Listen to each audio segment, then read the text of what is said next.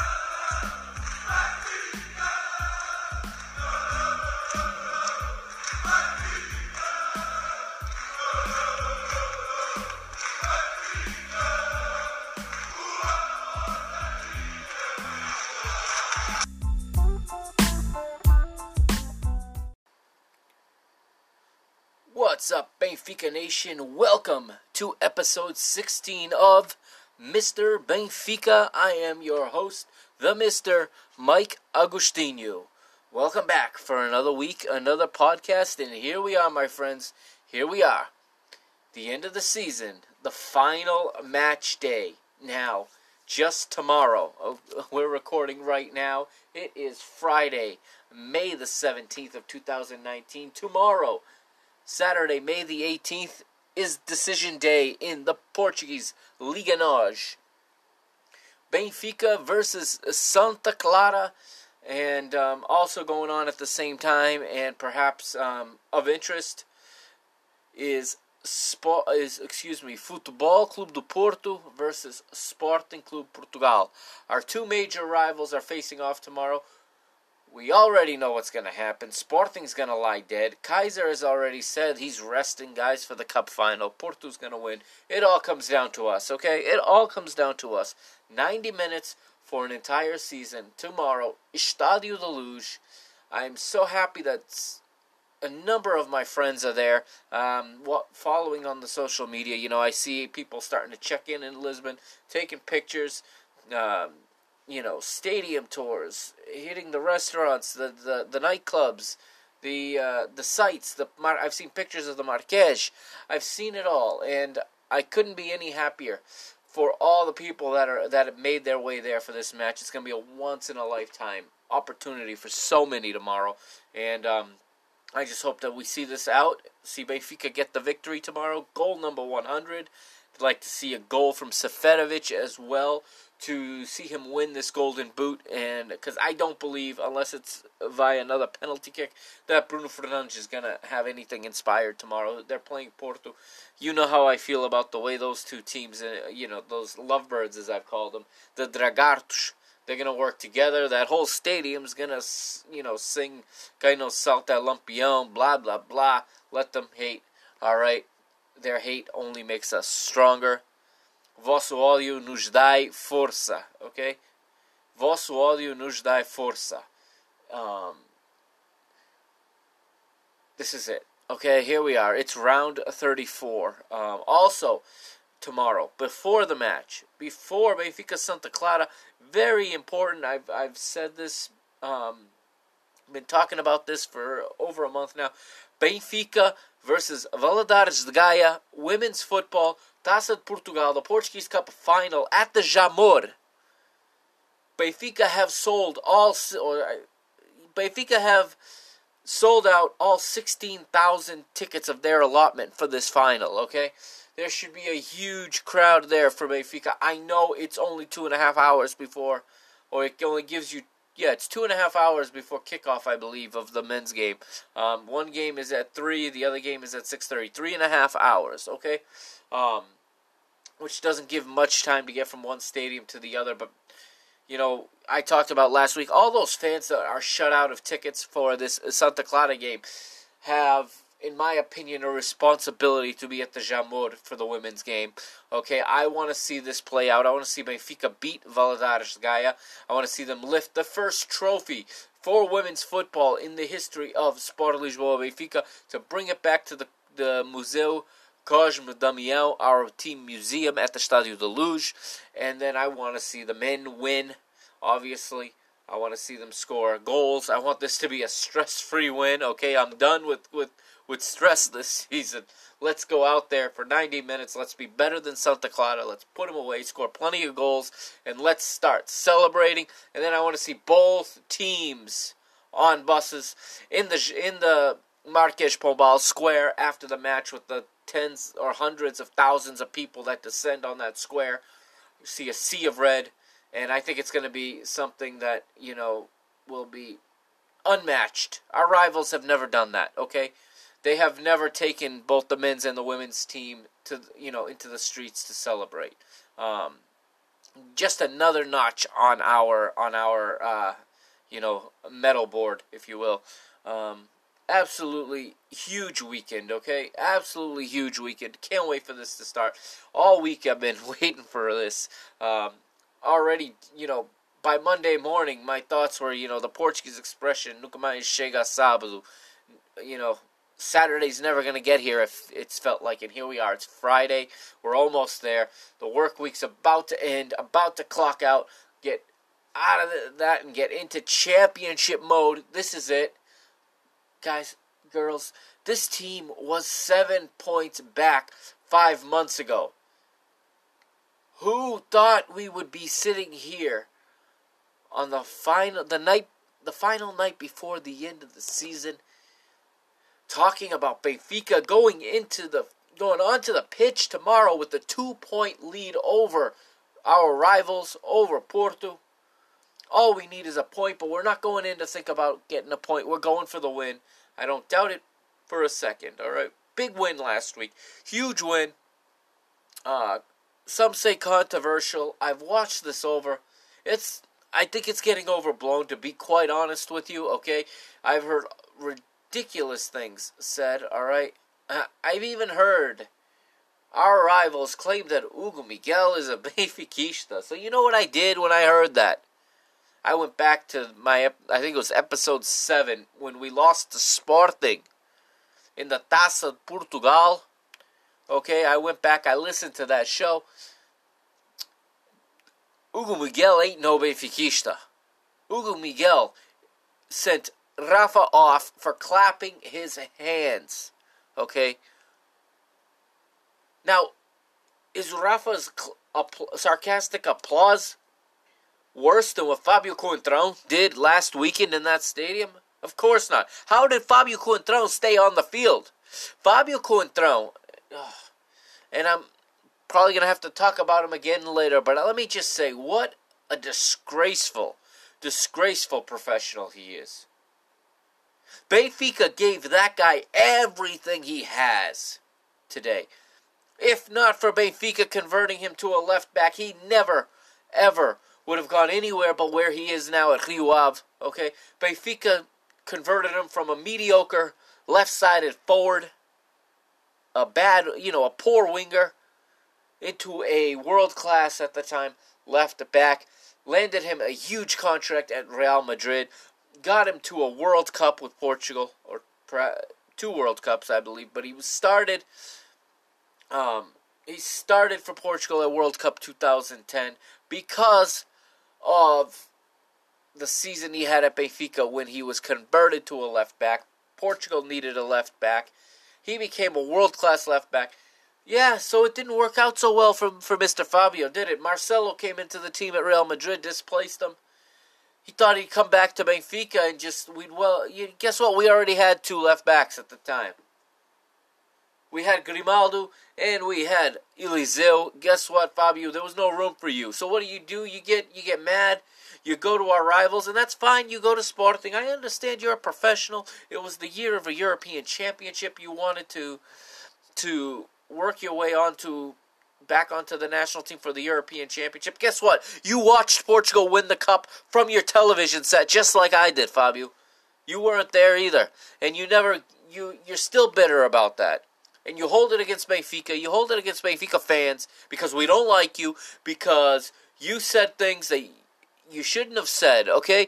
Yeah, I understand professionally speaking when a player has to take he had to play. Sporting needed him. His old coach was there. That's totally understandable.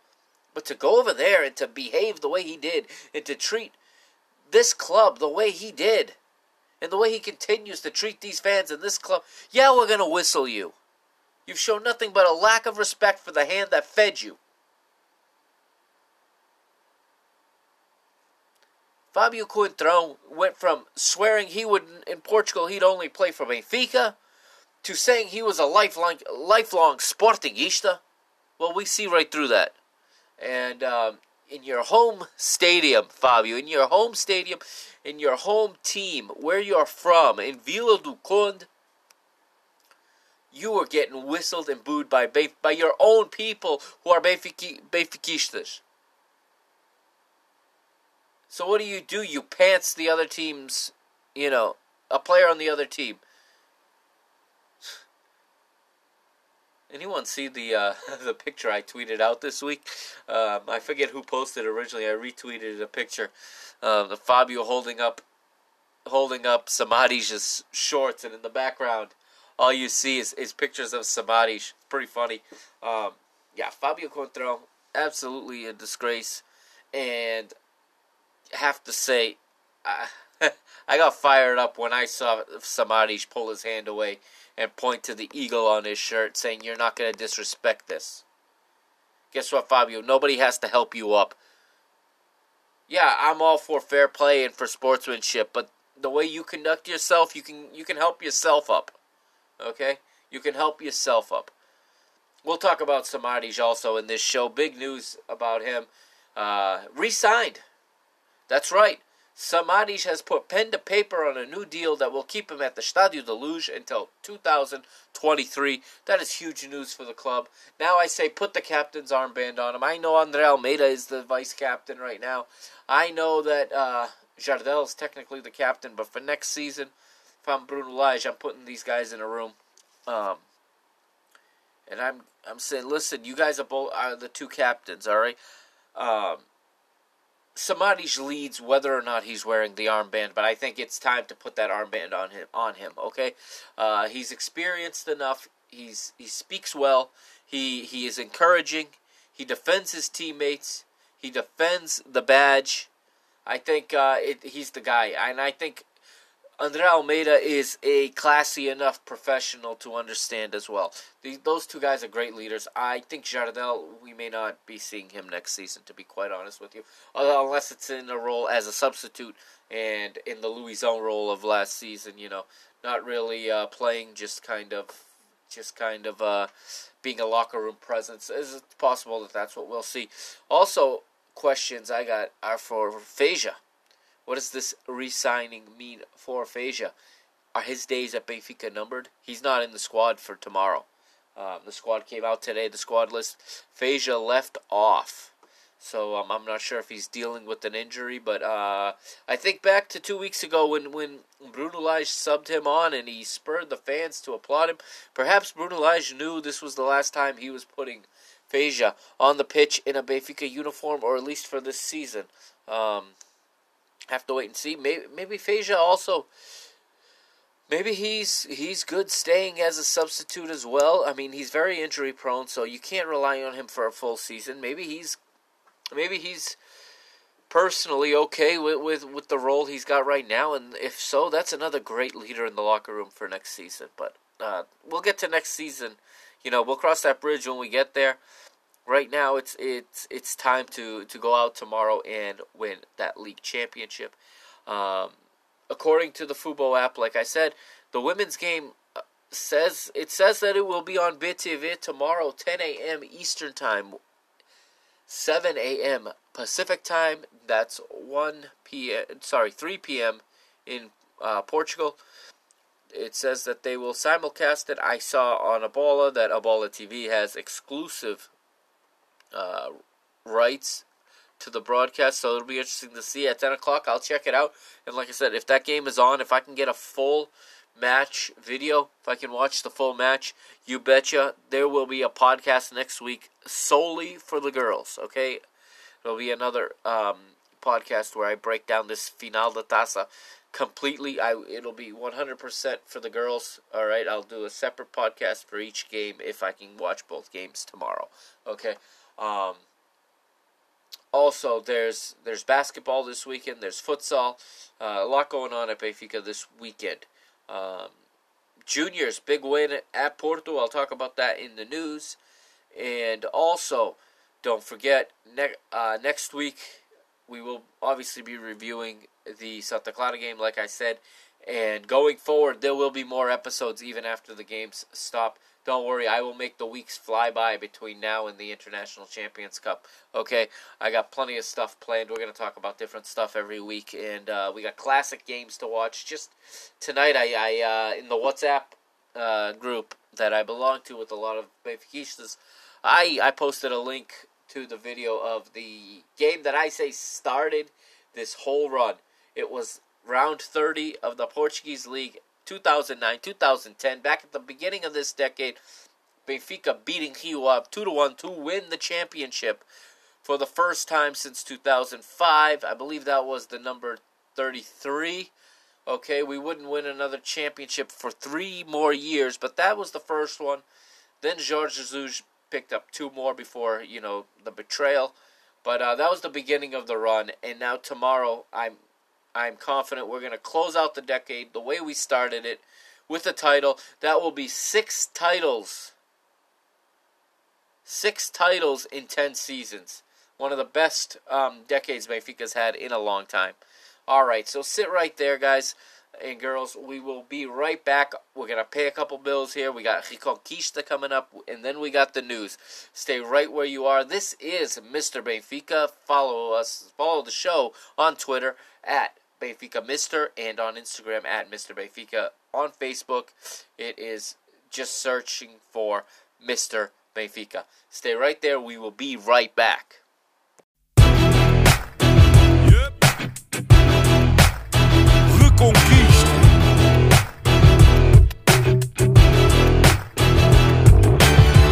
Passo a passo, o caminho é duro. Temos muita história, mas ainda mais futuro dificuldade em cada jornada sofrida. A glória da vitória tem que ser bem nutrida. Na reconquista do que é nosso por direito, que não fico por fazer o que podia ter sido feito. Se queres a nossa força, sabes que estamos contigo. Em casa ou fora, nós somos o eterno abrigo. Sabes que estamos contigo. Nós somos o eterno abrigo. Ouve a nossa voz, o querer de todos nós. Carrega Benfica, carrega Benfica, ouve a nossa voz, o querer de todos nós. A fé que não se explica. Carrega Benfica, carrega Benfica, ouve a nossa voz, o querer de todos nós. A fé que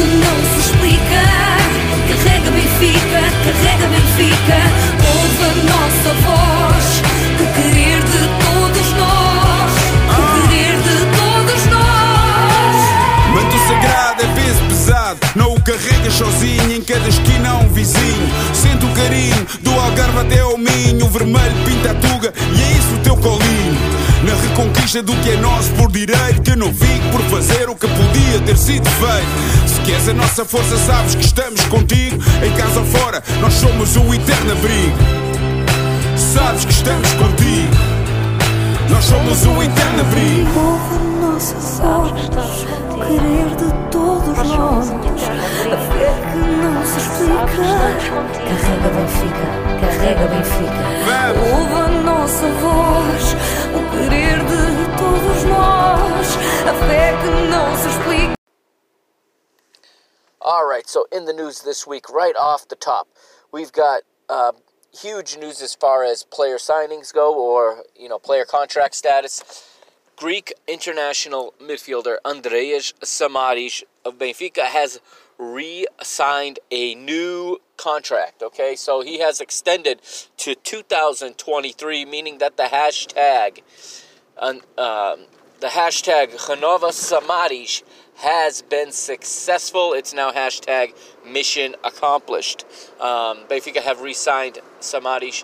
Uh, the details, to my knowledge, were not disclosed as of yet.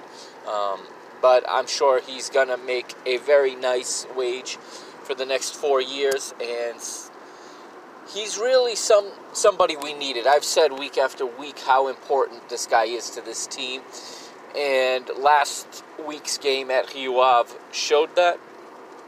And uh, look no further than his altercation with with Fabio Coentrão, and uh, I'll get into that guy and into that altercation when I talk about the match, but he he basically stood over him and told him he is not going to disrespect Benfica.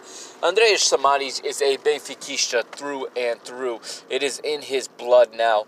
Um, really, really amazing to see to see just how much he has become one of us. Uh, I tweeted that out this week that he was one of us. Um, I, I, used the Google Translator to uh, write it in Greek because it's true. Andreas Samaris is one of us. He is he is a Benfiquista. He wanted his priority was to stay in Portugal, um, and Benfica got it done. Credit to the club for getting this deal done. Um, and I think this guy this guy is going to take over the Luisão role going forward. Um, he's going to be that locker room presence.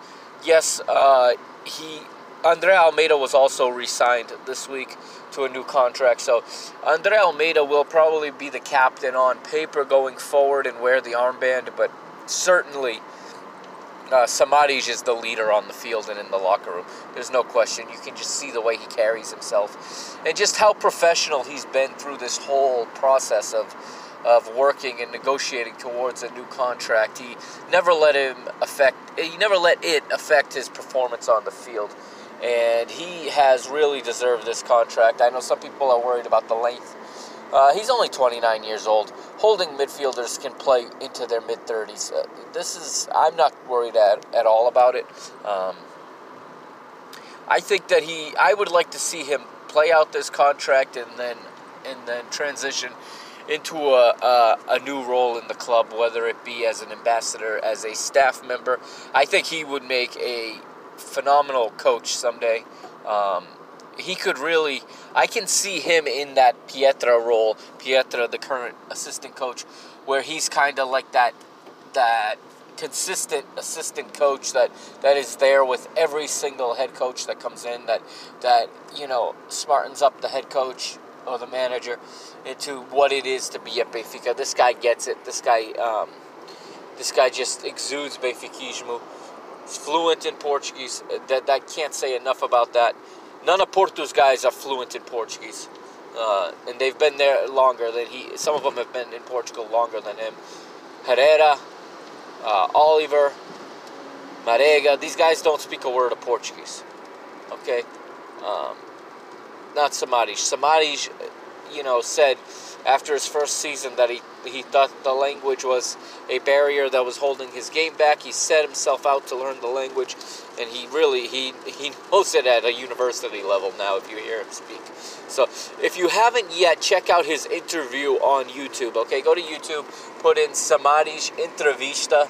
All right, um, you will see his interview from BTV. Uh, earlier this week, where he talks about what it meant to renew, and especially if you understand Portuguese. Um, if you don't, obviously, well, you you can still watch it by all means, but you won't you won't understand what he's saying. But if you do, you know, just you can hear the Benfiquismo in his voice and just how happy he is to be staying with Benfica. Um, also, as I just said, Andre Almeida, the, the vice captain slash you know match captain now now that Jardel has been reduced to a substitute's role, um, has also signed on. He's going to stay longer at the club, and what's great about Andre Almeida is he's one of the few guys. He's he's been a part of. He was a part of all four Tetra uh, titles. So close this thing out tomorrow, and in uh, Andre Almeida will be a five-time Portuguese champion. Uh, very very good accomplishment for him. and um, he he's another big. And this guy takes sometimes he takes a lot of ridicule and a lot of abuse from fans and pundits alike. But again, he just keeps showing up to work, keeps adapting his game, um, keeps doing what the club needs of him. Yeah, very, very well deserved contract. Extension. And speaking of tomorrow, so as it is Friday, uh, May the 17th, right now, I believe it is. Yeah, today is Friday, May the 17th, as you're riding shotgun with me on my way to work this morning. Um, tomorrow, Saturday, the 18th, two finals, okay? I talked about this in the past week, how I just would not have been surprised if they did this, and of course, the league and the federation didn't didn't didn't disappoint, as could be expected. They really fumbled it again. They really dropped the ball once again, scheduling the women's Portuguese Cup final tomorrow, Saturday, 3 p.m. local time in Lisbon, 10 a.m. here in the United States on the East Coast, and 7 a.m. Pacific. Okay, um, that will be the kickoff for the women's final.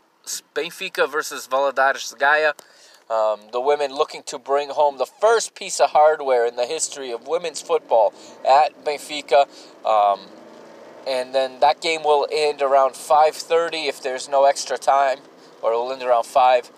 Um, if there's no extra time after the trophy presentation, fans will have about 20 minutes to get to Stadio de Luz. So, of course, the federation in the league are splitting our fan base in half, making fans choose between the two games. I think this is ridiculous. There should have been enough time for fans to go to both matches. This is a real shame that this league and this federation just can't get it together. They, um, like I said, they're they're living in the 1970s still. It, it's really it's pathetic, and um, anyhow, you know, for for those fans shut out of tickets to the, the match with Santa Clara. Um, I know that tickets have gone back on sale on the secondary market recently. Um, but those of you that were shut out of tickets, here's a great opportunity to still, you know, celebrate. Go to the women's match at the Jamor, okay? Le- when you leave there, find your way to the Marquês, find a cafe to watch the game in, watch the, the men's game, okay? And then you're already you're already close to the Marquês for the celebration. You know, it's hoping that we win. And like I said, I want to see should both teams win tomorrow. I want to see both teams honored at the Marquês. Both teams bringing their trophies to Marquês Pombal. Um, Benfica, do this right. Show everybody that you are serious about this women's football project. Okay. Um, and I'm ho- I know that the club is irritated with the decision both the league and the federation, but um, it can still work in our favor. If both teams win, it can be a massive, massive celebration tomorrow night in Lisbon. Um, also, in this week's news, another big item in the news is Benfica's U19s, the juniors, yesterday or perhaps Wednesday, it was on Wednesday, excuse me, went to the Olival in Porto and beat the European champion Football Club de Porto 2 to 1 to take first place in the national championship uh, of the, the national junior championship with three matches to play. Benfica now hold a one point lead over Porto. All right, three matches to play. Goals were scored by Rodrigo Conceição and Tiago Dantas. That's right, Rodrigo Conceição, the son of Football Club do Porto's manager Sergio Conceição. He plays for Benfica. He scored against Porto. Okay, he celebrated his goal against Porto. He celebrated Dantas' goal as well, and I thought that was a great uh, piece of video when Dantas scored to put Benfica back ahead two to one from the penalty spot. Rodrigo was running side by side with them, and they went and celebrated with the small contingent of Benfica fans that were there at the Olival up in, in Porto. Um, of course, the ga- the story of this game that is not Benfica's result in their fantastic play. Unfortunately, it was it was the polemica, the controversy that stemmed after the match, and I would be remiss if I didn't hit on this, so I will do that now. Um, for those of you that don't know, Rodrigo Conceição was sent off. Okay, he received two yellows, not so much that he was sent off. Um, you know, in a typical fashion, receiving a, a professional foul, yellow card, and then another. And uh, the player was distraught. Um, this this kid was distraught. You could see him fighting back tears as he was walking off the field. Uh, some of the Porto fans thought he was wasting time and began to berate the the son of their manager, essentially the son of their first team manager, um, with insults. And it's been reported; it has not been confirmed, so I'm not going to state it as fact. But it's been reported he was even spit at by a fan. Um, the insults and the treatment of the player led to to Se- his father Sergio taking exception with some Porto fans, okay? And there are images, if you go to A Bola, you can still see it there. Um, there's a great shot, a photographer caught it, of Sergio Conceição in the, co- in the fan's face, all right? Not headbutting him, but pressing his forehead against the fan's forehead. You can see Sergio's oldest son, said, who's also named Sergio, his 22-year-old son, along with his younger son, Francisco, in the photo, uh, holding holding dad back. Um, and what's what's ironic about this, but I think it's a correct way to look at it. Is it's it's quite amazing how Sergio Conceição, the the manager of Futebol Clube do Porto, has become a sympathetic figure with Benfica fans because he's def- ultimately defending his son. Okay, you can say what you want about the guy. Okay, you can say what you want about his antics, about his behavior. There, there's definitely enough to criticize there. And um, I've stated before that I actually like his coaching. I like the way he puts his teams playing most of the time. Okay, I like his ability to coach teams, and, and I like a lot of what he does. I don't like everything, but I like a lot of what he does. And if he was not coaching Futebol Club de Porto, I would be probably very supportive of his whatever team he was coaching, provided it's not you know one of our, our two main rivals. But um, one thing that I admire about Sergio Conceição is that he does not take things lying down. Okay, and he whether he's the coach of Porto or not and in front of Pinto da Costa. Does not matter to this man. He defended his son regardless. He got in this. He advised this fan he's not going to disrespect his son. Okay, he's been nothing but supportive of his son's uh, career at Benfica. Okay, I think Sergio has done a good job of separating the two, separating his family life from his his professional life. Porto fans are not so do not see him as a sympathetic figure anymore. I think it, it's it's mind blowing how quickly things change. Um, however, many weeks ago when Benfica played at the Dragão, you saw the tifo behind the goal, the Super Dragões unveiled. You know, an an icon of Sergio Conceição pointing to the Porto emblem on his on his jacket. Okay. And now, and I think a lot of this had to do with with with what's been happening at Rio Ave and some of his comments because again, he is not someone who takes things lying down. He said he would stay if Porto committed to giving him a competitive team. I think those in that club do not uh, like do not like the words that he uses. Okay, they don't like to be criticized by the manager, and I think you know when you got Makaku, you know, holding fists towards him, even if they weren't directed necessarily right at the coach, but at his players. When you're a manager, when you're a coach, and someone looks at your players that way, these guys that you're in the battle with day after day, you're in that team room together, you're on the training pitch together, those players become your family. So fans, you know, fans verbally abusing your players affect you as a coach, even if you're a club legend like Sergio Conceição is at Futebol Clube Porto. Okay, um, and I think this is just the straw that broke the camel's back, insulting his son. Um, yes, he has. He's the father of five five boys. Okay, his oldest son is uh, part is part of the Porto. Uh, the Porto Formação as well. He plays. He has played or still plays at some level for, for Porto. I don't know if he's in the U23s or, or where he's playing. His youngest son, Francisco is called o Messi do Olival. So, and they say that he's the best Conceição of them all. Um, but I think I think that it's really a, fun, not funny, but a really interesting story. How, if you read the comments, most of the support for Sergio is coming from Benfica fans that understand and see past the club loyalties and see that any father would do that for his son, any good father. Um, Portistas, on the other hand, think he's putting his son above his club, which he should. Uh, in my opinion, he should. Okay?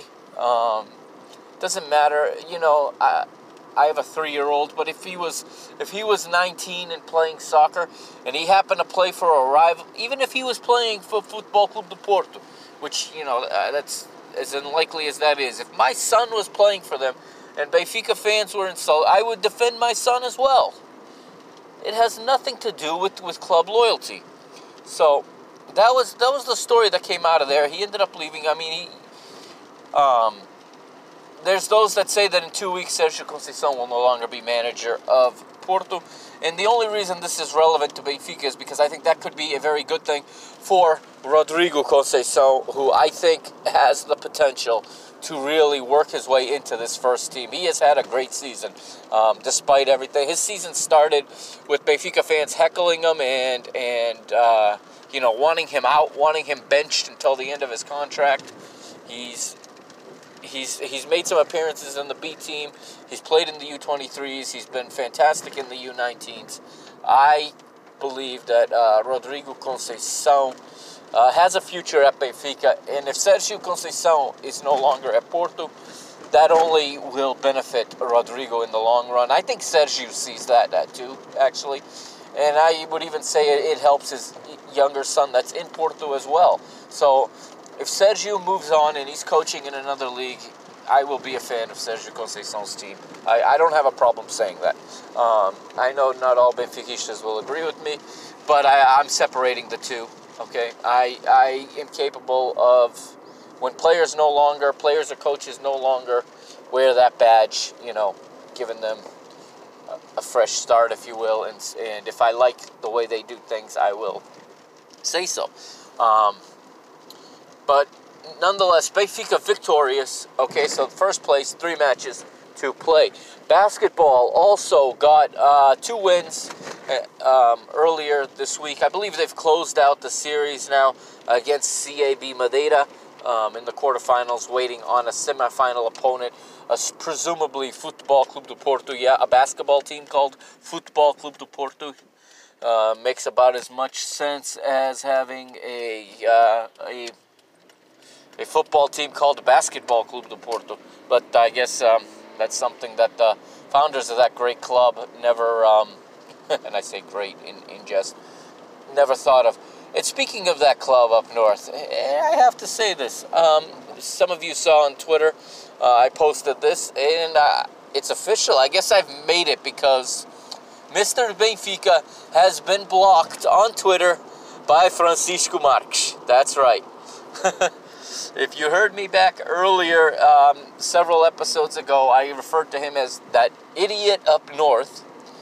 And uh, when he tweeted out that his his little photo of uh, Florentino supposedly fouling fouling Gabrielzinho in in the area, no less, according to to Mr. Marques, um, talking about referees, you know. I politely responded about, you know, the 10 points that his team has benefited from from ridiculous refereeing. I pointed to the Braga game, I pointed to the Marítimo game, and I included a photo that someone else had posted in, from the Boavista game and the foul on Nakajima in, in the penalty area when they played Portimonense at home. Oh, Jota, Jota, Jota Mark. She did not like that, and the man blocked me. So I have joined the club of people who have been blocked by Marques, and uh, it's an honor to be in that club. And for those of you that don't know, Francisco Marques is the director of communications for Football Club do Porto, and uh, a big mouth, compl- incredibly unprofessional. how he rose to that, you know, just says a lot about the club that employs him. But anyway, uh, also this week, uh, futsal has advanced in the playoffs, beating Elétrico. And lastly, our former coach, Rui Vitoria, won the championship in Saudi Arabia this year. Um, interestingly enough, joining in January when he left Benfica, he signed with Al Nassr, who had previously, if I'm not mistaken, been coached by another former Benfica um, staff member, Hélder, uh, Hélder Cristóvão, and uh, he, he was replaced by Rui Vitoria at a time when he was several points behind um, behind Jorge Jesus' Al Hilal team, and in a story that was kind of a repeat, or would have been a repeat of 2015 16, the year that, that Sporting and Jorge Jesus had a seven point lead on Rui Vitoria's Benfica, and it ended up being Benfica winning the title in the end. Well, this time Jorge Jesus skipped town, and um, he got out before it happened, but it played out again. Come, come from behind victory. Rui Vitoria, champion of Saudi Arabia. I extend congratulations to Rui Vitoria. I know he's not very popular also with, with Benfiquistas, but um, he did win us two titles, okay, or help win us two titles. He carried himself in a professional manner. Um, he didn't stoop to the mind games and the the the lack of respect for opponents that, that some other managers in this league employ. And when when he was let go, it had to go. It had to be. He had to be let go. I was happy for him that he found work, and happy for him that he's won another championship. So for what it's worth, congratulations to Rui Vitoria. So that's this week's news, everybody. Uh, sit tight. On the other side, we are going to get into the Rio Ave match, and there's a lot to talk about. Um, starting right off the bat, okay, and I got a lot to say on this one, um, as you can imagine, and we will we'll be on the other side of this break. All right, we'll hit it right there. Um, I got some audio for you. On the other side, we will break down the Ave Benfica match from last Sunday. Sit right there, and I will be right back. This is Mr. Benfica at Benfica Mr. on Twitter and at Mr. Benfica on Instagram. Nada a dizer. Vai mostrar este. E vai Gabrielzinho. E agora diz que não é nada. Deixa seguir. Félix. Seferovic. Vai dar aqui. eh, Não olhou aqui para a esquerda para Rafa.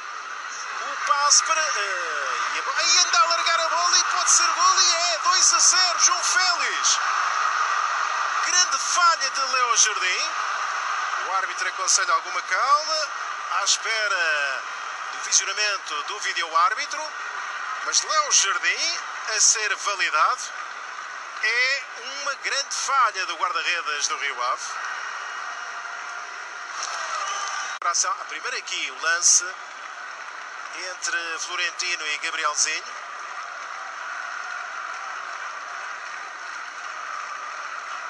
Eh, Na minha opinião, há ali algum aproveitamento de Gabrielzinho no contacto com Florentino.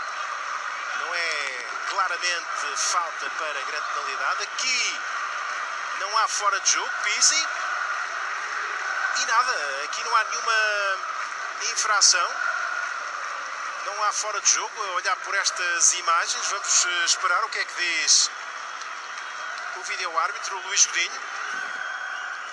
Agora, eh, pode é o vídeo-árbitro. Creo que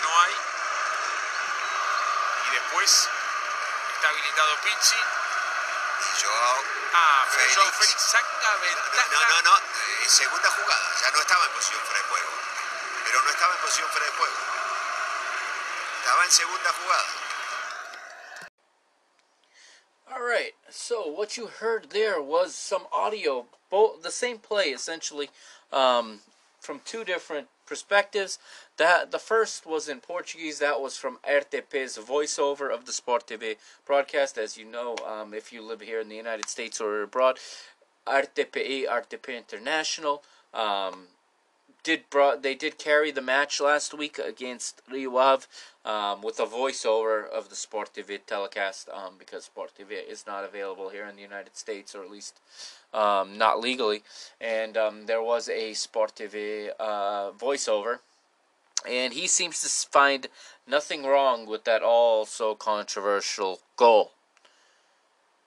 What I expected in the second clip which is from GolTV uh, in Spanish was to hear a contradicting point of view.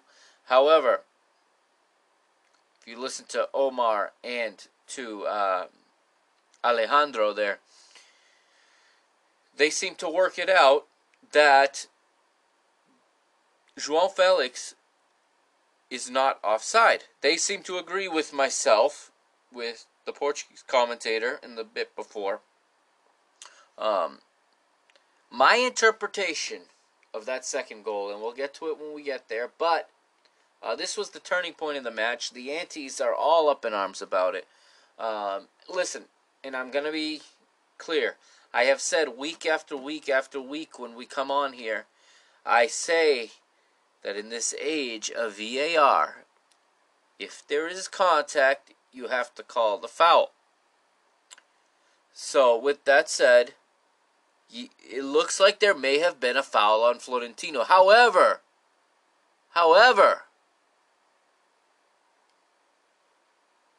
that foul was a was a full step or more outside the box. Okay, you got these pundits on Portuguese TV inventing this this scenario, re twisting rules into how that's a penalty kick. Okay, that that's not. Uh, again, the that director of communications up north who decided to block me on Twitter this week, which I think is fantastic for myself. Nice notch on my belt. Proud of that. Uh, likes to call that a penalty kick. Not only does he say it's a penalty kick, he says the game is 1 1. First of all, the foul is outside the box. Okay? So it's not a penalty kick. Dangerous free kick, perhaps to say that that's an automatic 1 1, that's foolish, okay? But the referee, Hugo Miguel, who I've had enough to say about this season, okay? Um, I said it, and I quote in episode 7 that he shouldn't even be refing little kids, okay? Maybe that's a little bit harsh, but you can see in the replay he has a clear view of the play and he makes the signal with his arms that there's no foul there. Okay? When a referee sees it, okay, there is no, from what I understand, I could be wrong, but once a referee says he sees it, he has clear sight that it's not a foul, I don't believe it goes to VAR. VAR is supposed to be when the referee has doubt. If the referee's saying play on, I don't, you know, no foul, like like Hugo Miguel signaled, that means he's he's confident. He's got no doubt that there's no foul. Okay? Other referee would that be called by other referees? Perhaps, but it's consistent with this referee to not call it. Okay, I criticized him in episode seven, up and down. I went back, I listened to that entire episode. For I criticized him for not making the calls when they happen. He loves to let the play go on and then check the VAR. This one time, he's he was confident that there's no foul. He's right there. Okay? So now if you're not going to the to the review, if you're not going to the video, and the the Portuguese uh, uh, announcer there, I didn't get his name because on RTP they don't even introduce themselves, and they don't put a graphic on the screen to tell you. But so I can't credit him. He says he said that Gabrielzinho exaggerates and and he tries to to draw the foul. Goes down. If that foul is called, I'm okay with it. Again, that's consistent to what I preach here every week. The referee deemed it's not a foul. Okay, he He didn't go. T- he listened to the replay official, but he didn't go see it himself. Okay, which means that you know it's a play on at that point. Listen, you you're gonna complain about that, right? But you have no problem with the goal that was scored against us at the Dragão. When Pepe standing offside, and we now know that ball deflected off Marega, putting Pepe offside. He ducks and the ball goes in the goal. That goal stood. And you're going to complain about this goal. Okay? You fast forward. And as Seferovic is carrying the ball, yes, Felix is in an offside position. He stops. He stops so that he is not part of the play. Felix plays Pizzi into the box. Okay, the, the pass is a little too weighted, but Leo Jardim, the goalkeeper for Rio Ave, makes a absolute mess of it. He comes out sliding. He bobbles it, and then with his it hits his leg and pops right out to where João Felix is standing. João Felix puts it in. João Felix is not offside anymore in that situation. I don't understand how so many people are saying he's offside. Maybe a referee can correct me, but the Portuguese language announcer said it, and I specifically put that GolTV part in there because in Omar said in he he quickly said in Spanish that he's not offside. He says, "Es segunda jugada." It's the second play. No está fuera de jugar. No está fuera de lugar. He is not offside. Okay? Because that is a new play now. Okay? The ball had passed him. The goalkeeper played it to him. He's not offside. In my understanding. I, if I'm wrong, I'll admit it.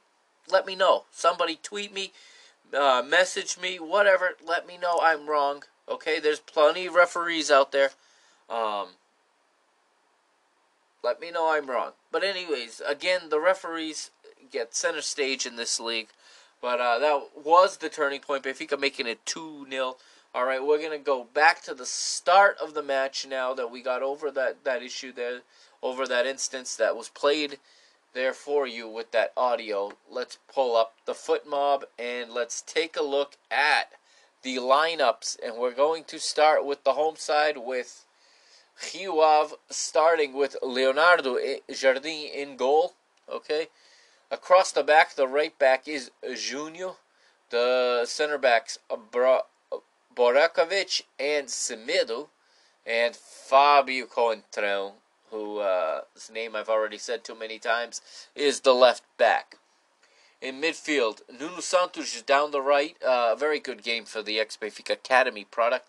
Tarantini and former Benfica player Felipe Augusto in the middle, and said Gabrielzinho, um, the protag- one of the key characters in that, uh, you know, the controversial play that I just summarized. Up front, Gelson and Bruno Moreira. Okay, Gelson, uh, the Angolan player. Oh, I, I really liked him actually. Um, I thought he was quite good in this in this uh, match. I thought Tarantini was Tarantini, excuse me, was quite good, as was as was Nuno Santos. Um, played well. Okay, Rio played well. We can't just automatically chalk this up as a bad game for Benfica. They played a good team, playing at home. And we know from what they did against Porto a few weeks ago that this team never gives up and uh, made this a nervous one. Um, Benfica's lineup now, okay? Benfica unchanged, starting with Odi in goal. The backs are Andre Almeida on the right, Ferro and Ruben Dias uh, are the center back pairing, with Alex Grimaldo playing down the left. In mid the four man midfield in the 4 4 2 is Rafa on the left, Florentino in the six. Samaris is a, a 6 8 hybrid, and Pizzi playing on the right. Up front, the normal strike tandem of João Felix and the league's top scorer, Haris Seferovic. And we'll get right into the match here because it got started right off the bat.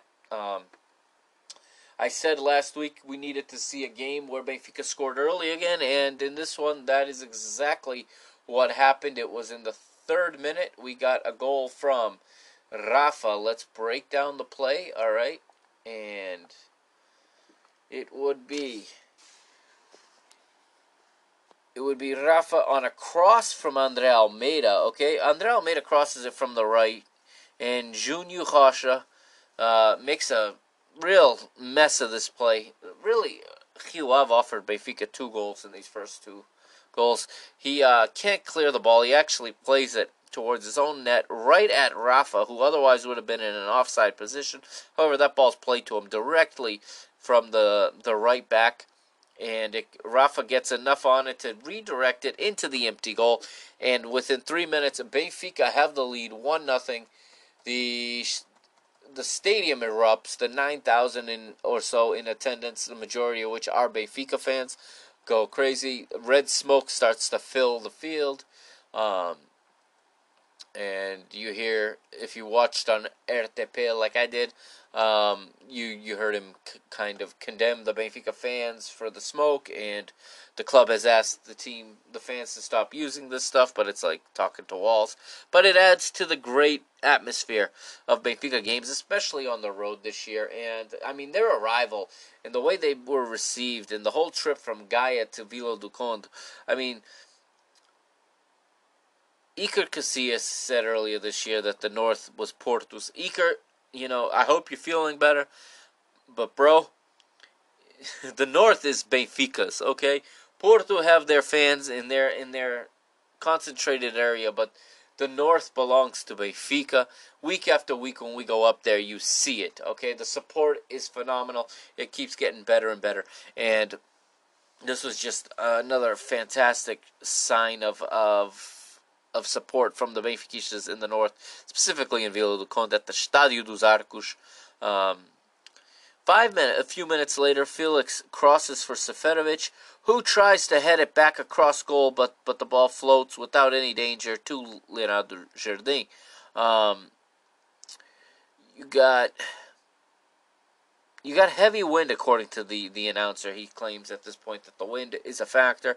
In the eighth minute, the commentator also explains that Rio Ave coach Daniel Ramos, um, he explains his past successes against Benfica, managing both Marítimo and earlier this season with Chaves. And uh, from what I understand from listening to uh, Benfica FM, uh, Luis Freitas Lobo on um, Sport TV was, was all pushing this this this um, narrative that that Ramos has not never lost to Benfica, really trying to you know push home that there could be a result in this one that would uh, would tie the, the league series back up. Of course, Porto with an easy win before this game kicked off, uh, a win in Madeira over Nacional, relegating um, Costinha's team to the second division for next season, and um, an easy, like I said, an easy four 0 victory but Benfica gets an early goal, which helps. And early on, Benfica are by far the better team. Uh, in the 11th minute, there's a hard foul by Tarantini on Rafa. Hugo Miguel begins a poor performance um, of not being uh, not being able to control much of the match and is regularly very late making a call. We've said this about him before. He uh, is very late with calls. He likes to let the play go on in case he makes a mistake. There's a real lack of confidence in this referee, and um, obviously that's with good reason why referees would lack confidence in Portugal. Um, it may be some of the worst. it may be the worst environment for referees in Europe. I mean, it, at least in Western Europe and Southern Europe, because it's a. I mean, the ridicule is just I don't think a referee can be sure about anything in this league. But um, in the 14th, you get a nice build up from Benfica, okay? Um, and it comes off a set piece, and Pizzi finds finds Rafa alone on the flank, and he finds Pizzi with a pass along the ground, but Pizzi misses wide. Pizzi takes a nice shot and misses wide.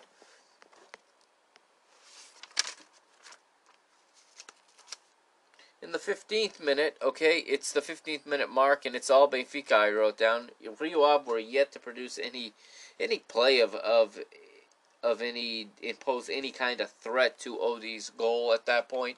Um, here on FotMob, there's very little going on in terms of Rio Ave. Um, in the 19th, there is a shot missed by Tarantini. Uh, the 20th, Rio Ave is starting to show a little bit more dangerous on their counters. Okay, they're using both flanks, and this they were good at this. I thought they played really well uh, on this, using Gabrielzinho and Nuno Santos across their flanks with some speed to really pose some some dangerous counterplay.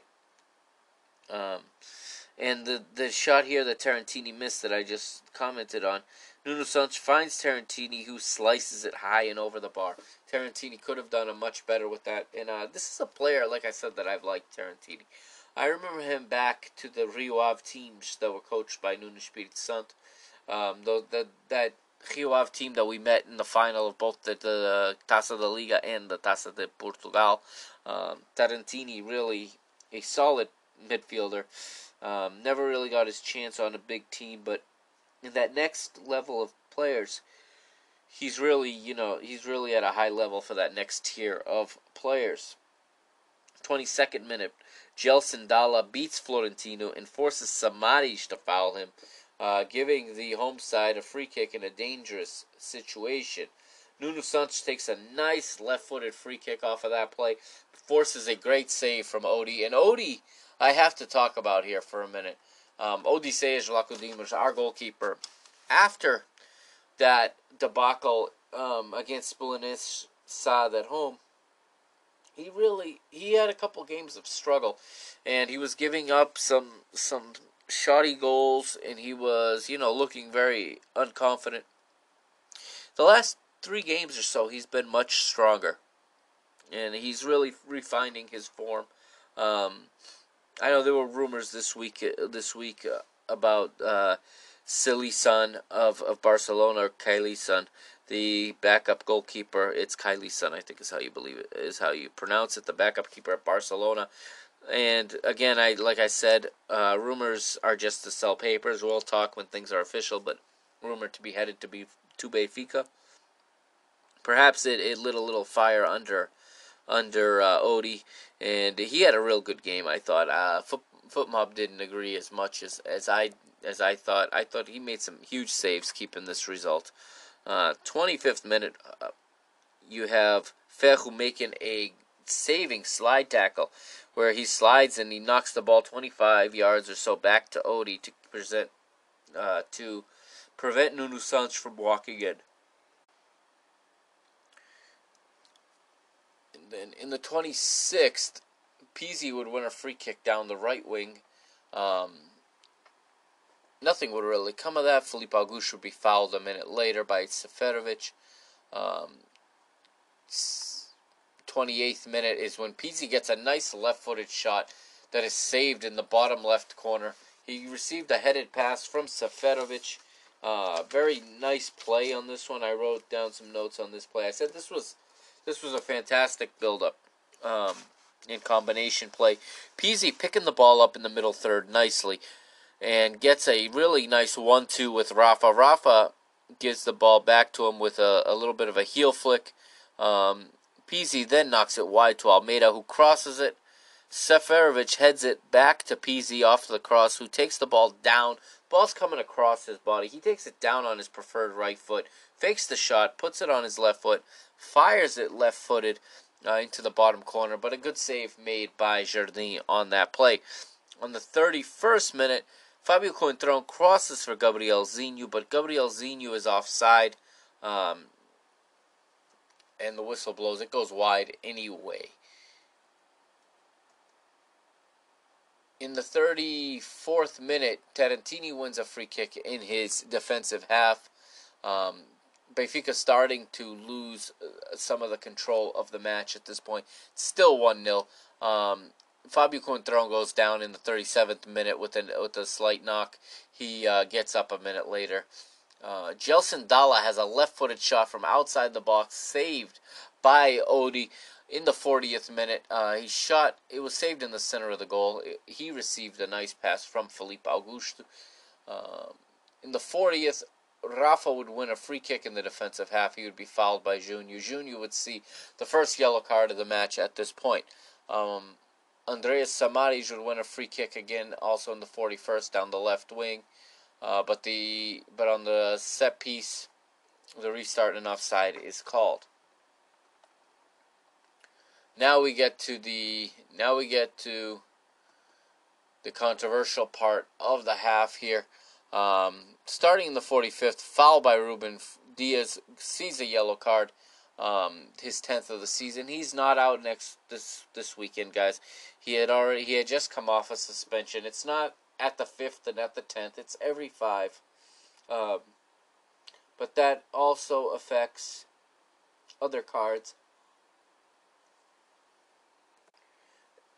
And I believe because he's seen red cards that that also um, affects that total. But um, he he is not missing the game tomorrow due to that 10th yellow card, okay? And then in the 45th plus 1 we get to the play that we just uh, talked about at the top of the of the segment. Um, it all starts with with Pizzi getting a blast, a right-footed blast that was saved by uh, it was saved by Jardim. He he ripped a right-footed shot from outside the box, saved in the top center of the goal. Seferovic had set him up, and Gelson Dala then won a free kick. The free kick is, you know, that's where the yellow card is awarded to Ruben Dias. But the the ball gets played up, and eventually, you get you get Gabrielzinho breaking free, and with Florentino chasing him, he kind of commits himself to the play, and it looks like if he's going to foul him, he's trying to get him outside the box. He's trying to get him before he gets to the box. Like we said, the referee deemed that there was no foul there. Benfica come out playing and uh, put together the counterattack. That ends with João Felix scoring the goal, left footed from the center of the box. Again, it was a, a very bad mistake from the goalkeeper and kind of a gift goal. Uh, Rio Ave protests the goal there. They're surrounding Hugo Miguel. Again, these other teams all seem to be able to do this. Uh, however, Fabio Coentrão would see a yellow card. This is an important factor because we're going to get back to him later in the match. Tarantini, the captain, also shown a yellow card for dissent. Referee uh, Hugo Miguel blows for halftime. And normally, I was feeling good here because Benfica coming out of halftime is typically very good. Okay, they are always very good under Lage coming out of halftime. However, in uh, in this one, it was the reverse. It was it was Rio coming out ready to play, and uh, Tarantini scores a left-footed shot from the center of the box to the bottom right corner. He was kept onside by by Ferro, who's playing slightly um, behind Ruben Dias. Didn't pull up even and left Tarantini onside. Tarantini walks in and scores a left-footed shot, beating Odi. It's two to one Benfica now and um, nerves are starting to set in, no doubt. Um, as we know what this team, this Rio team, is capable of. But then in the 55th, just a few minutes later, six minutes later, Pizzi scores a right footed shot from the center of the box to the bottom right corner. He's assisted by Grimaldo. And a sigh of relief goes up as Benfiquistas can now sense it all right, we're we're under, you know, we're 30 minutes away essentially from taking the two point lead to the final game of the season at our home stadium. Double substitution for Rio Ave in the 58th. Uh, Nikola Jambor enters the match, replacing the captain Tarantini, and Wenderson Galeno comes on and replaces Gabriel Zinho. In the 60th, another attempt is saved as Andre Almeida gets a great chance to put the game on ice to really finish it off. He gets a ball from, from Grimaldo, but uh, it's saved uh, by Leo Jardim. Okay? Uh, the 60, 62nd minute, Gelson Dala has a header from the center of the box that's saved in the top center of the goal, assisted, or he sh- I should say, he receives the, the pass on a cross from Junio. Um, we'll fast forward as this game, not too much goes on here. Ruben Semedo, the center back for for Rio misses an attempt in the center of the box, just a bit too high in the 68th. 73rd, Seferovic has a right-footed shot blocked uh, from the center of the box. He had received the pass from Rafa, 73rd Benfica with a corner. Samaris winning a free kick, playing for uh, trying to get that ball into a dangerous area. But again, Benfica gets nothing out of this, and um, it's 3 1, and they seem to start to have, at this point, they're having a hard time with this match. Benfica, the nerves are still there. There's a lot of nerves in this team, and you see it week after week as these games end. There's just such an emotional reaction to the final whistle from some of these Benfica games.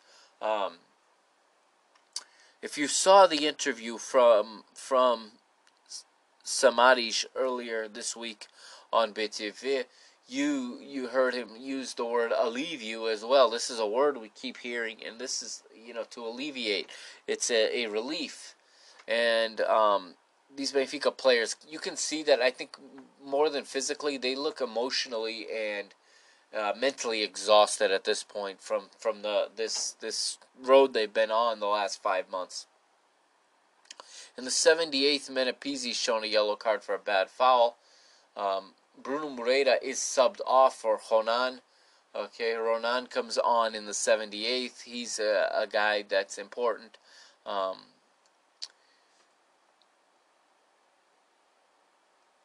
and you have somewhere in this in this area is where you have the whole um, in this part of the match is where you have the whole Fabio Coentrão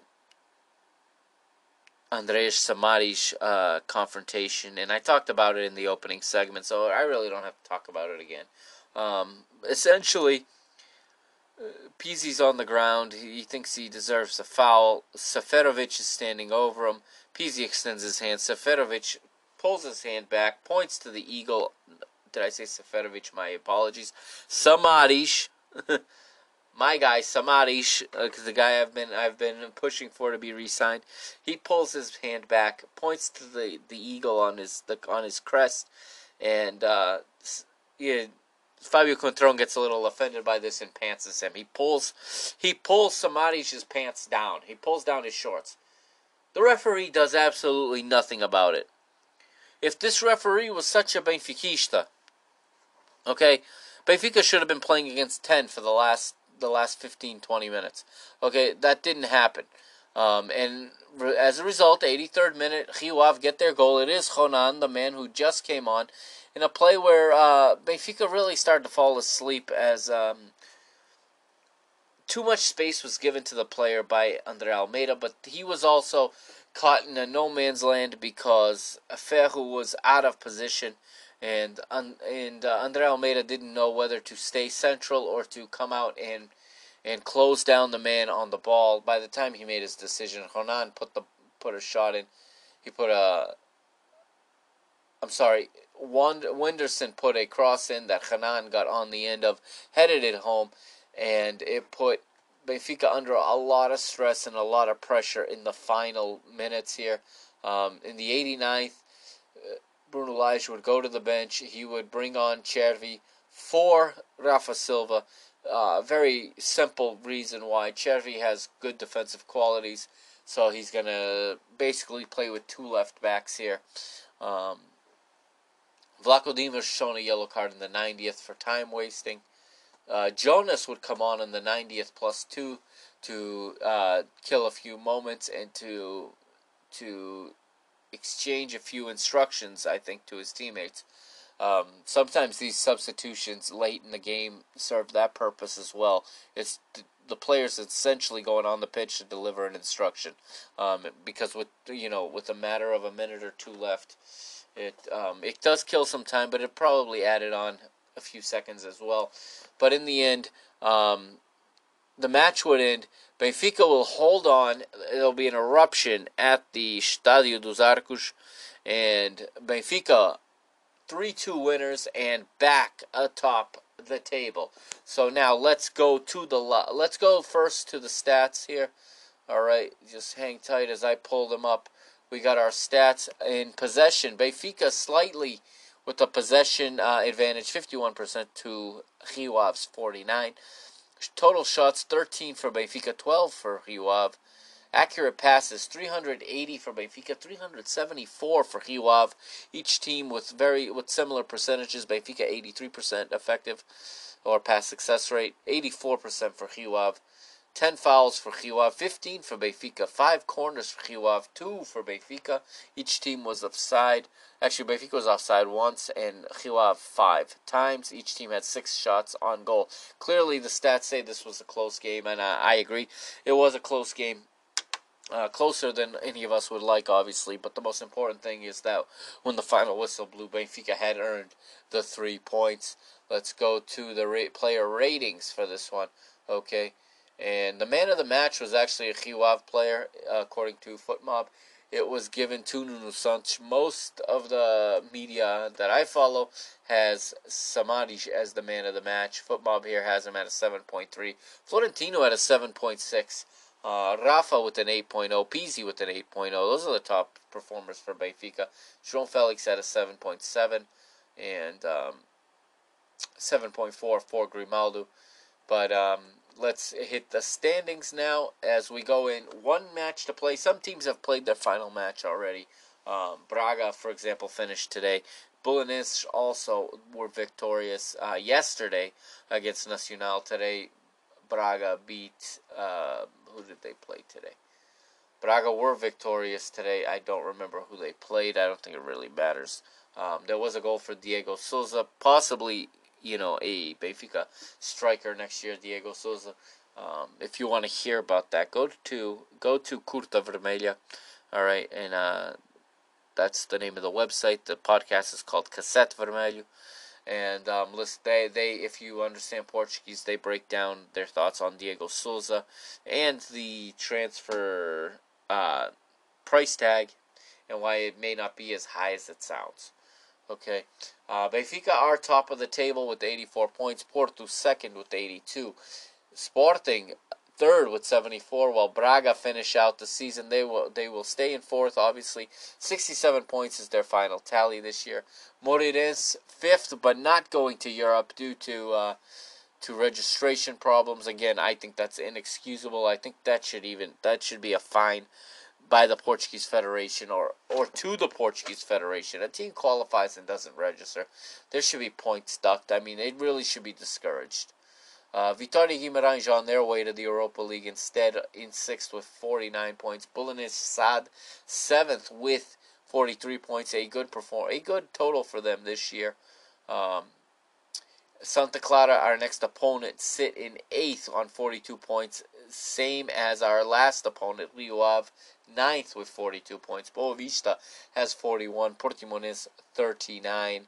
Marítimo, uh, coached by Petit, obviously, they got 12. They're sa- uh, sorry, they're in 12th. They got 39 points. They are safe. Vitória Setúbal guaranteed safety last week, drawing with Chaves. Uh, they got 36. Aves also on 36, and now we are in the drop zone. Tondela back out of the drop zone. Huge tie. To huge draw last week away at Sporting, 1 to 1. Um, they now sit in 15th, level on points with Chaves. Um, the winner of this game on Sunday will will uh, stay in the Portuguese league. It's that simple. Chaves also on 32 with in 16th. Nacional, as we as I said earlier, now relegated 17th on 28 points, and the long relegated now Feirense 17 points in 18th place. Let's take a look at the leaders in the race for the golden boot or the silver ball, how whatever you want to call it. Let's pull this up and see what we got. So we have our very own Seferovic, 21 goals. He's top of the he's top of the league, but only one goal ahead of Bruno Fernandes, who had another one last week, again from the penalty spot. Um, leaving leaving just a one goal lead, like I said, and four back from Bruno Fernandes is now Rafa, our our uh, wing player. He's got 16. Diego Souza, a, a possible transfer target for us, is next. He's fourth with 15, tied with Tiquinho Soares with 15 and Bas Dost, all with 15. João Felix has 14. He's next. Pizzi with 13 is is right behind him. Tondela's Tomaneo and Braga's Wilson Eduardo with 12. Top assists. Pizzi, the the assist king, 18 right now. Bruno Fernandes five behind him with 13. Grimaldo and, and Andre Almeida 11 each. How's that for our two outside backs? Uh, Tecatito Corona with nine is next. Alex Telles with seven. Chiquinho with seven. João Felix with seven. Marcos Acuña with seven. And Otavio of Porto with seven. And that wraps up Rio Ave. Um, well coached team, a team that's had a good second half of the season. But Benfica got the job done. And now, like I said, it's on to Santa Clara tomorrow. It's on to a home game and hopefully on to the Marquês. All right, we're gonna take a break. I'm gonna play for you um, some some sound from Bruno Lage's pregame presser today, uh, the antevisão. Um, and stay right there. Listen listen to this for a second. Find us on Twitter, of course. That's at Benfica Mister on Twitter, at Mister Benfica on Instagram, and Mister Benfica on Facebook. All right. Um, go ahead and check out our social media platforms, and also um, check out some of the other Benfica material out there. Again, I got to give a shout out to the all the other shows out there. Benfica Podcast, as Benfica After 90, Cur, uh, Cassette Vermelha, Benfica FM. Um, they're all out there. If you like the the banter, check out Three Tugas Podcast, or if you speak Portuguese, check out Grandes Adeptos. It's a podcast from Antena 1. It's the typical Portuguese style discussion, one fan from each of the big three, and they bicker and fight with each other for the entire show. Um, it's mildly entertaining. I, I like Grandes Adeptos. Uh, check it out.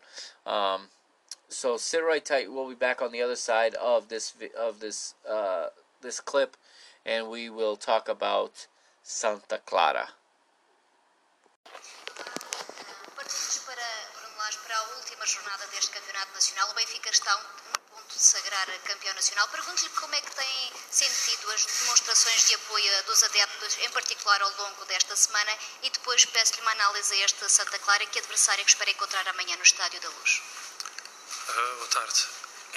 Nós esperamos encontrar um adversário muito, muito competente, um adversário que fez um campeonato muito bom, ah, com uma manutenção ah, histórica acima do- dos 40 pontos e com exibições e registros muito interessantes com, com Porto, com Sporting e, e- e também com Braga. Por isso, um adversário que gosta de jogar hum, em, em bloco médio, que sabe fechar muito bem ah, os caminhos da, da sua baliza, e, mas também quando estiver a oportunidade e quando, e quando tiver bola, sabe, sabe o que é que tem que fazer.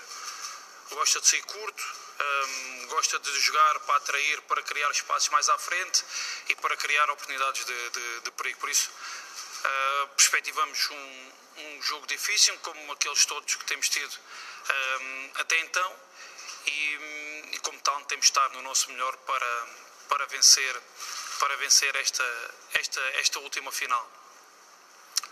Sobre os, outros- sobre os outros aspectos, nós uh, temos passado tanto tempo aqui, principalmente nós, a, a- preparar o jogo, tem-nos tem-nos passado uh, muita coisa ao lado tem sido assim desde, desde o início, muita, muita hora de trabalho para nos focarmos naquilo que é, que é essencial e aquilo que controlamos. E aquilo que controlamos neste momento é prepararmos da, da melhor maneira para, para, vencer, para vencer o jogo. Isso aí é que nos tem eh, preocupado.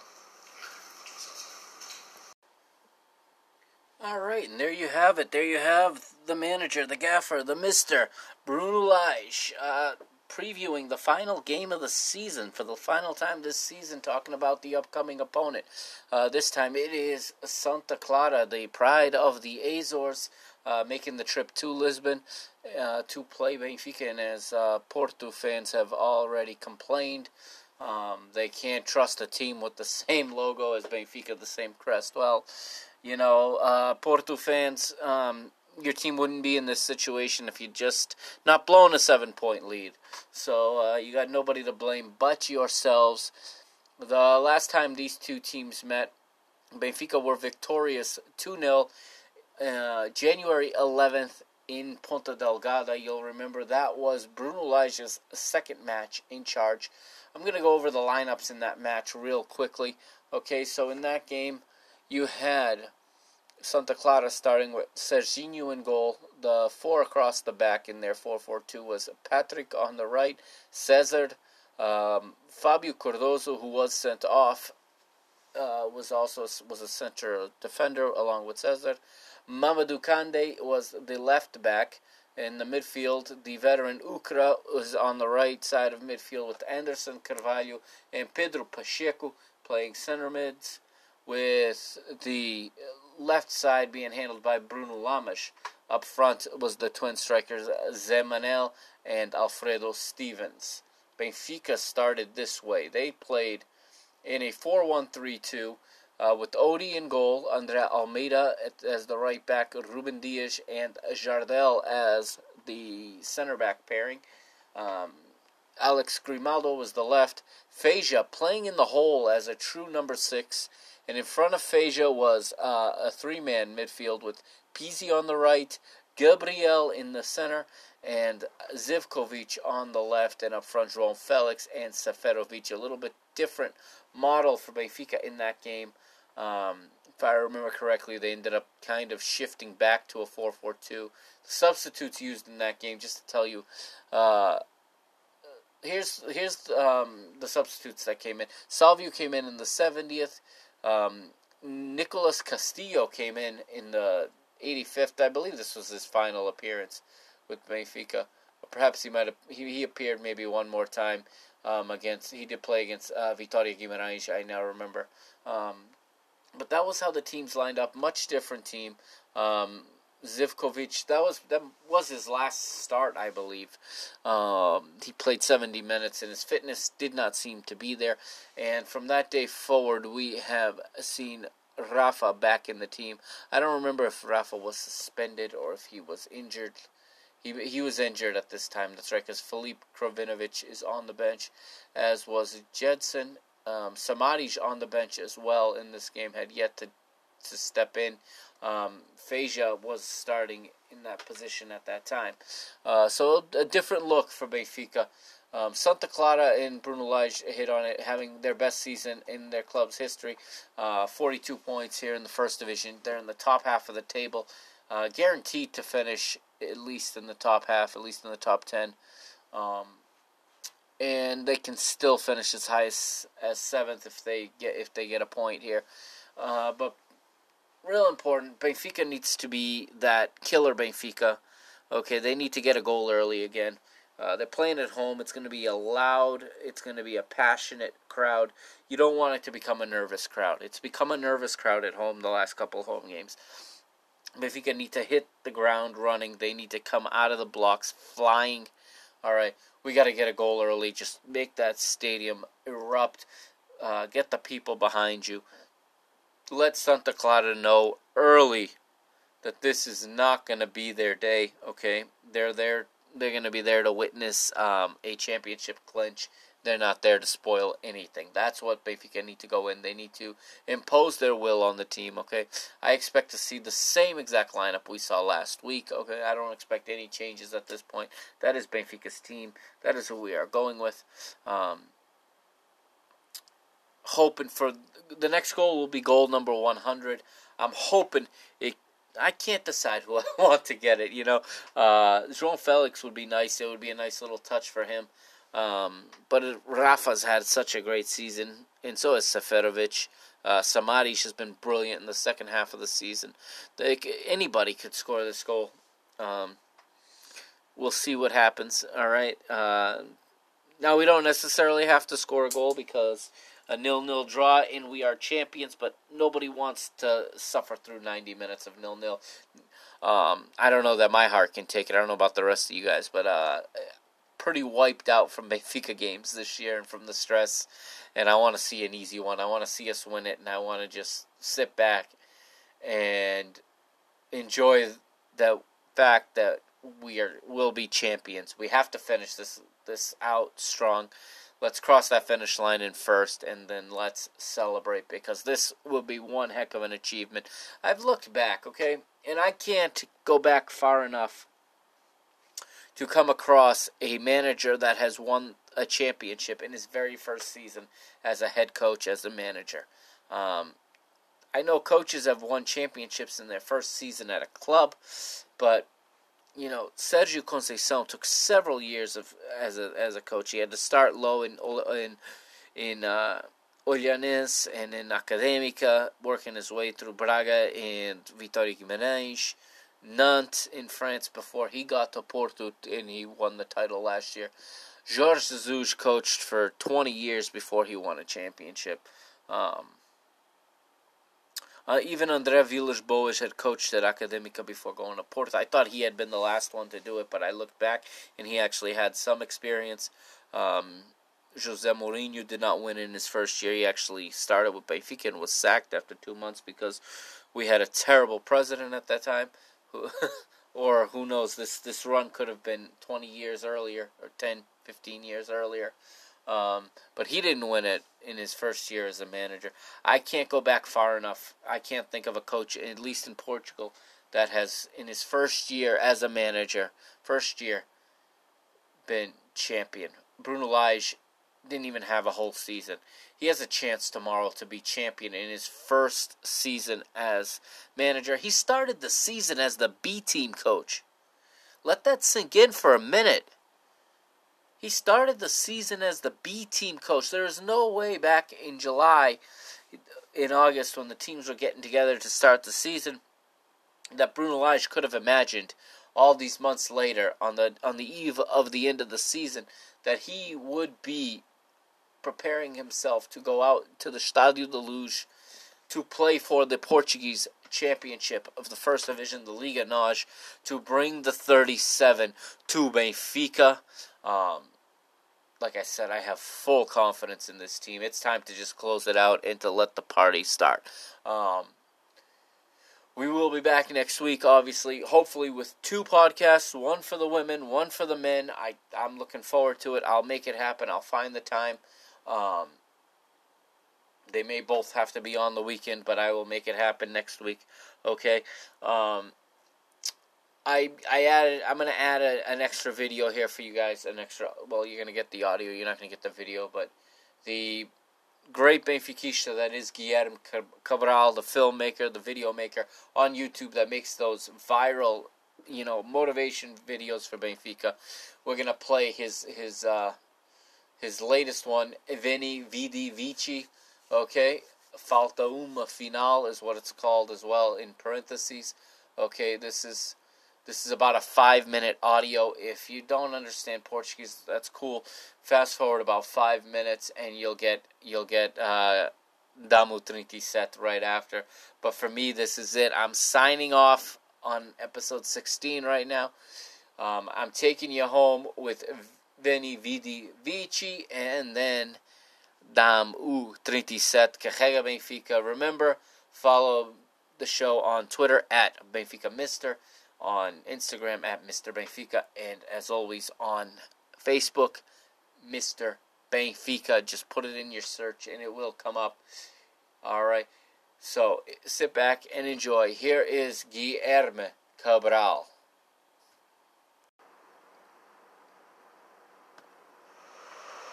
Se há uma coisa que eu aprendi no Benfica é que neste clube não há impossíveis.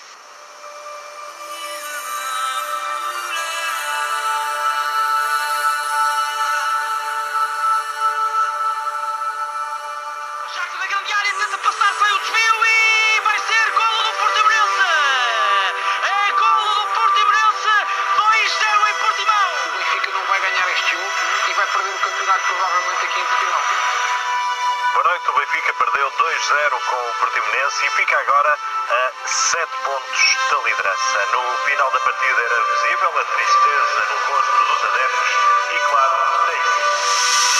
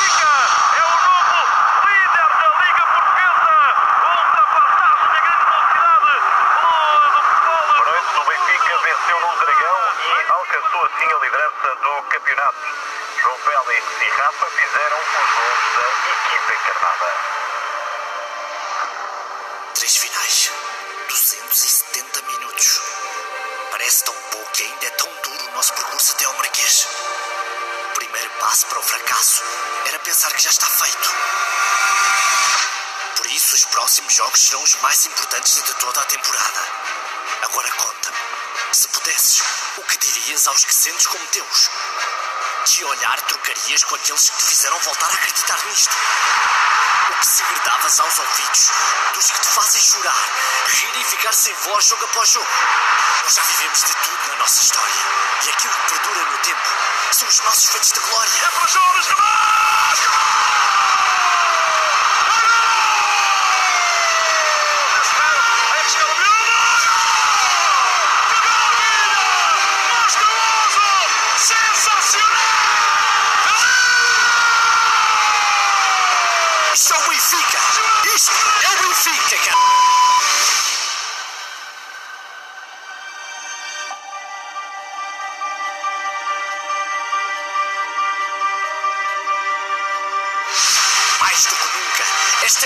Sermos decisivos.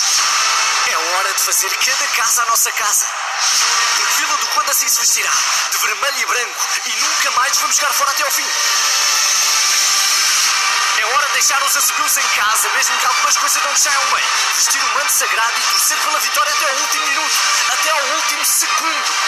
Vamos, vamos juntos. Enche o peito, ergue a cabeça, pega no cascolo e veste o manto sagrado. Grita esse amor que traz por dentro e segue. Segue com tudo. Joga e vence com eles. Mostra-lhes que tu acreditas, que tu também decides isto. Porque ser do Benfica, ser do Benfica é ter uma sede infinita de vencer. É agora ou nunca.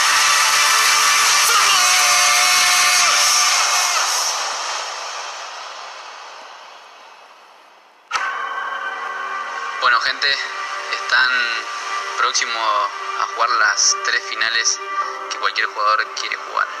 Es para salir campeón. Solamente les puedo decir de que, de que sigan haciendo el trabajo que vienen haciendo, de que cada uno tiene que hacer su trabajo y dar su mejor en cada partido que queda. Si cada uno de ustedes hace su trabajo y dan su mejor, no tengo ninguna duda de que vamos a volver al Marqués. Un grande abrazo para todos y estamos juntos. Abrazo, rapaziada.